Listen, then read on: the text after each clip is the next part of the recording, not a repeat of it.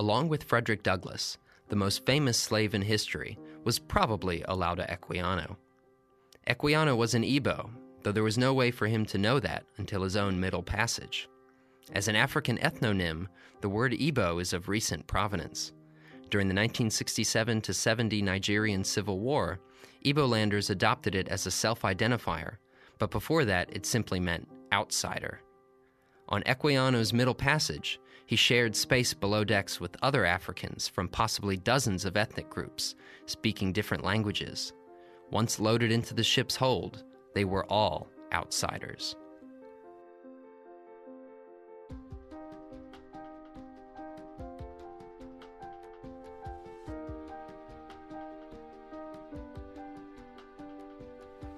Welcome to Liberty Chronicles, a project of libertarianism.org. I'm Anthony Comegna.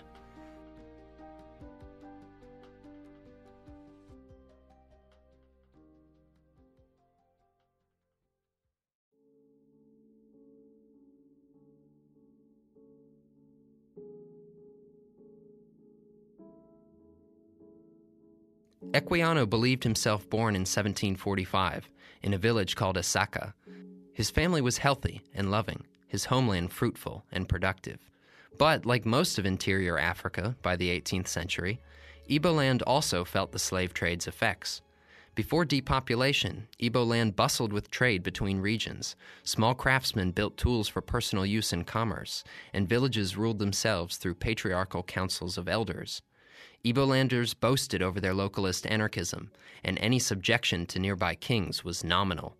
The proverb, Igbo enweg eze, or the Igbo have no king, was really meaningful to them.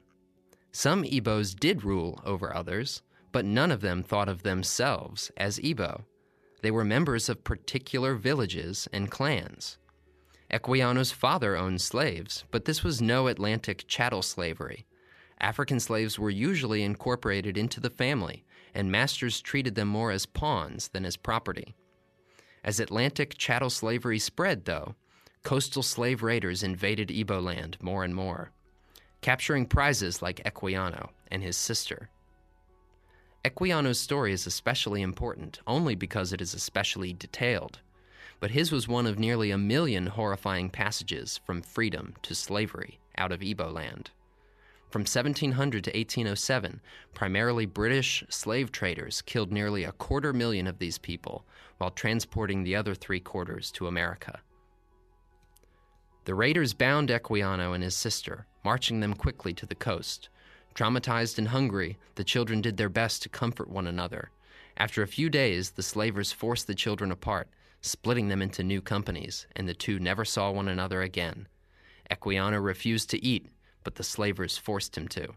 As the human train approached the coast, a terrifying and amazing machine floated on the horizon, a snow named Ogden. But even this merchant's craft was a weapon of class war. From his canoe, Equiano heard his first European words.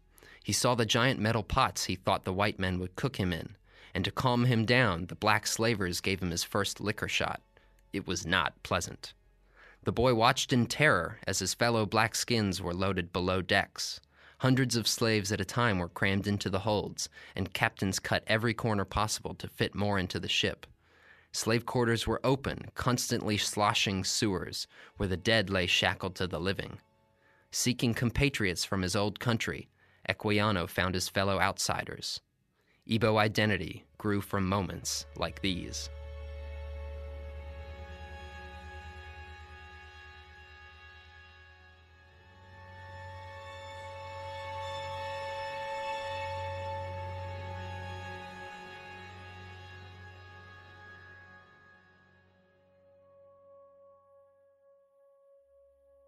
Death traveled with every slave ship. The captain ruled his vessel as a petty monarch, first forcing the crew into submission from Europe to Africa, then forcing aboard the slaves, who shifted the entire social dynamic. Once the slaves were aboard, poor and oppressed European sailors transformed into whites, united in a class war against potential servile insurrection. The ships were floating factories where human raw material was beaten and shaped into slaves. But still, rebellion abounded. perhaps the youngest slave rebel in history, boarded the Black Joke in 1765. Plainly depressed and traumatized, this nine month old baby repeatedly refused to eat. Captain Thomas Marshall beat the child to death within view of its fellow Africans and commanded the mother to throw her lifeless child overboard. After the mother's refusal and another beating, Marshall's will was finally done. Over the centuries, thousands of slaves leapt to their death overboard, convinced that dying close to home allowed their souls to return there.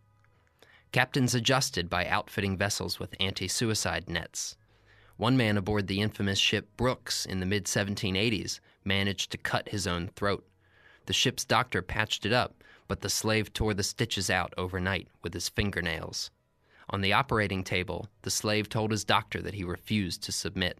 Staring at the sky, fever brained, he died willing to be free. Sharks surrounded the slave ships. Sailors regularly threw corpses overboard.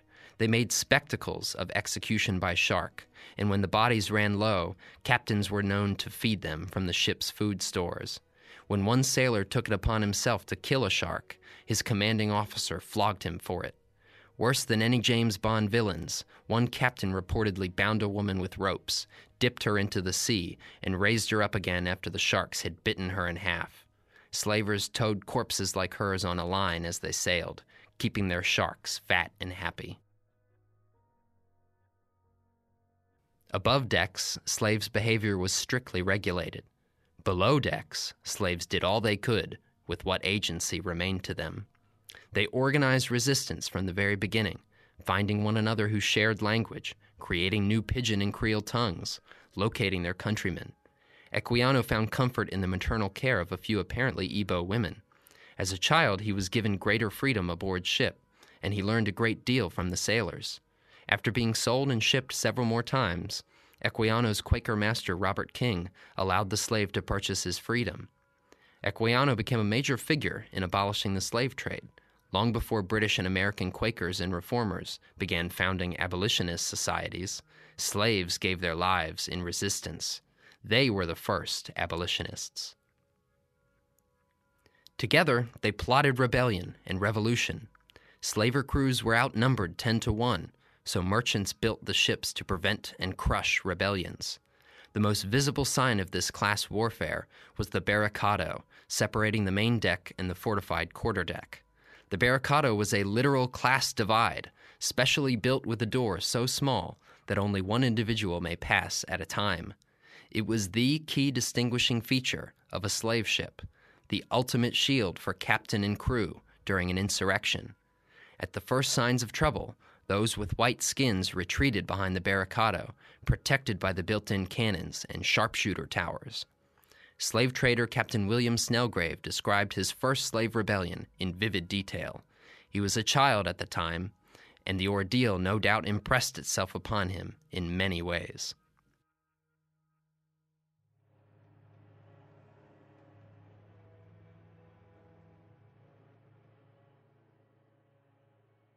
A New Account of Guinea and the Slave Trade, Book 2, 1734, by William Snelgrave. The first mutiny I saw among the Negroes happened during my first voyage in the year 1704. It was on board the Eagle Galley of London, commanded by my father. We had bought our Negroes in the river of Old Calabar in the Bay of Guinea. At the time of their mutinying, we were in that river, having 400 of them on board, and not above 10 white men who were able to do service for several of our ship's company were dead, and many more sick. Besides, two of our boats were just then gone with twelve people on shore to fetch wood, which lay in sight of the ship. All these circumstances put the Negroes on consulting how to mutiny, which they did at four o'clock in the afternoon, just as they went to supper. But as we had always carefully examined the men's irons, both morning and evening, none had got them off, which in a great measure contributed to our preservation. Three white men stood on the watch with cutlasses in their hands. One of them, who was on the forecastle, a stout fellow, seeing some of the men Negroes take hold of the chief mate, in order to throw him overboard, he laid on them so heartily with the flat side of his cutlass that they soon quitted the mate, who escaped from them and run on the quarter deck to get arms. I no sooner heard the outcry that the slaves were mutinying, but I took two pistols and run on the deck with them. Were meeting with my father and the chief mate. I delivered a pistol to each of them. Whereupon they went forward on the booms, calling to the negro men that were on the forecastle. But they did not regard their threats, being busy with the sentry, who had disengaged the chief mate, and they would have certainly killed him with his own cutlass, could they have got it from him. But they could not break the line wherewith the handle was fastened to his wrist, and so, though they had seized him, yet they could not make use of his cutlass. Being thus disappointed, they endeavored to throw him overboard, but he held so fast by one of them that they could not do it. My father, seeing this stout man in so much danger, ventured amongst the negroes to save him, and fired his pistol over their heads, thinking to frighten them. But a lusty slave struck him with a billet so hard that he was almost stunned. The slave was going to repeat the blow when a young lad about seventeen years old, whom we had been kind to, interposed his arm and received the blow by which his arm bone was fractured. At the same instant, the mate fired his pistol and shot the Negro that had struck my father. At the sight of this, the mutiny ceased, and all the men Negroes on the forecastle threw themselves flat on their faces, crying out for mercy. There were not above twenty men slaves concerned in this mutiny, and the two ringleaders were missing, having, it seems, jumped overboard as soon as they found their project defeated and were drowned. This was all the loss we suffered on this occasion. Decades later, Snelgrave enjoyed a reputation as a good and kind captain, attentive to the needs of his crew and humane to his African cargo. He spent his whole life trading slaves, learning the industry so well that he is among the first Western Africanists. His childhood experience of insurrection built him into a captain who knew when to be loved and when to be feared. Snelgrave highlights his own leniency and attempts to reason with the human property.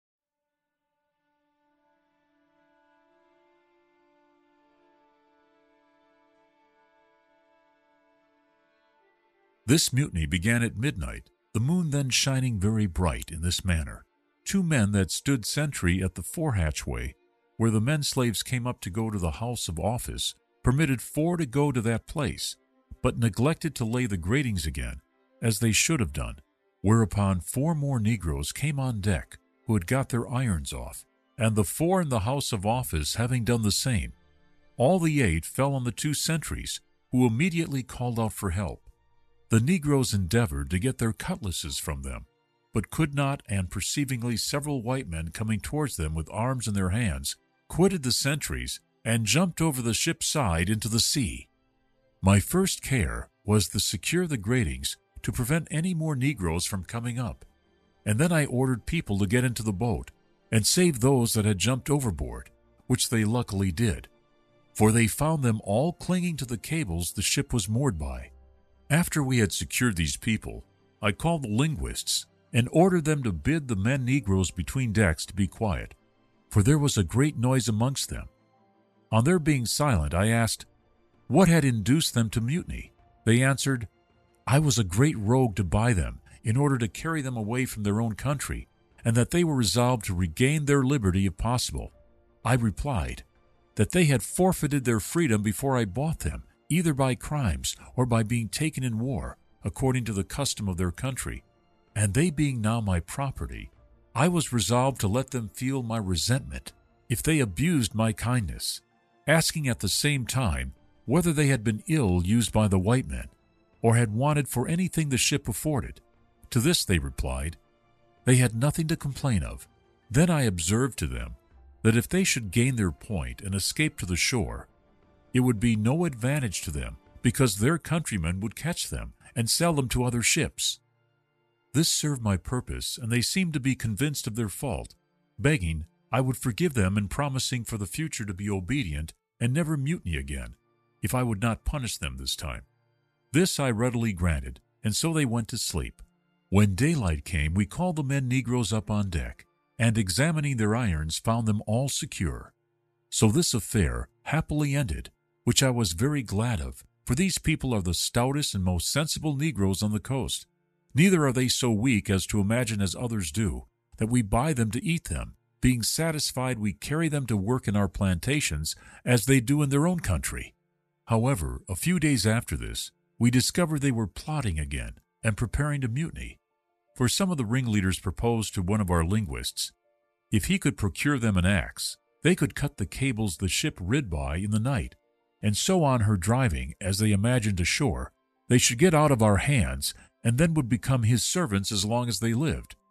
This linguist was so honest as to acquaint me with what had been proposed to him and advised me to keep a strict watch over the slaves. I knew many of these Coromantine Negroes despise punishment. At Barbados and other islands, that on their being any ways hardly dealt with, to break them of their stubbornness in refusing to work, twenty or more have hanged themselves at a time in a plantation. In our final selection, Snelgrave shows that he too was an early modern terrorist. When the slave rests assured that the captain would not forfeit his profit by capital punishment, Snelgrave proves him and all onlookers very wrong. Snelgrave ordered his executioners to decapitate the body. Many Africans believed their spirits could travel freely so long as their bodies remained intact. In this way, Snelgrave could control them even after death, all the better to master the lives of those who survived.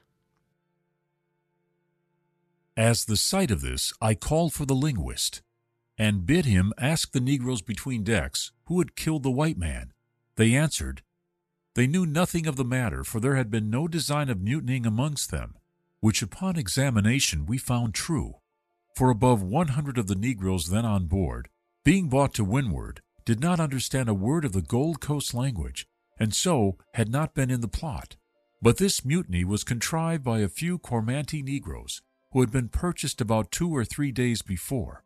At last, one of the two men Negroes we had taken up along the ship's side impeached his companion, and he readily confessed he had killed the cooper, with no other view but that he and his countrymen might escape undiscovered by swimming on shore.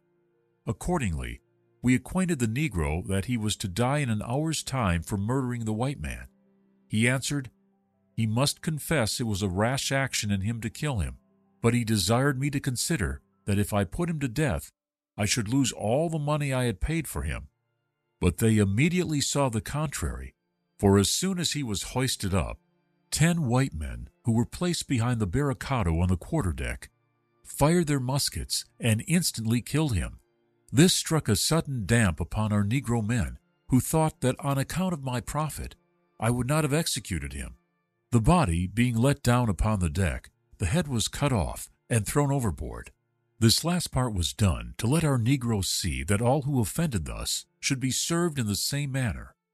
For many of the blacks believe that if they are put to death and not dismembered, they shall return again to their own country after they are thrown overboard. When the execution was over, I ordered the linguist to acquaint the men Negroes that now they might judge no one that killed a white man should be spared.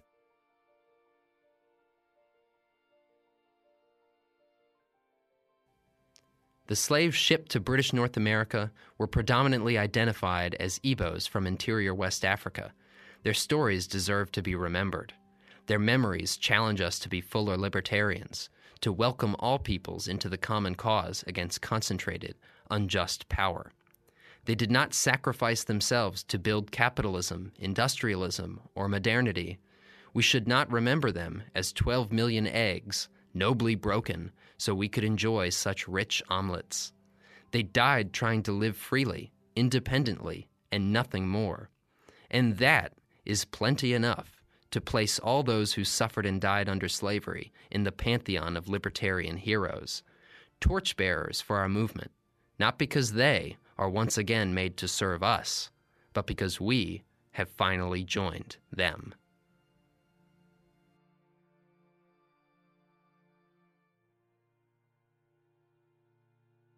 Liberty Chronicles is a project of libertarianism.org. It is produced by Tess Terrible. If you've enjoyed this episode of Liberty Chronicles, please rate, review, and subscribe to us on iTunes. For more information on Liberty Chronicles, visit libertarianism.org.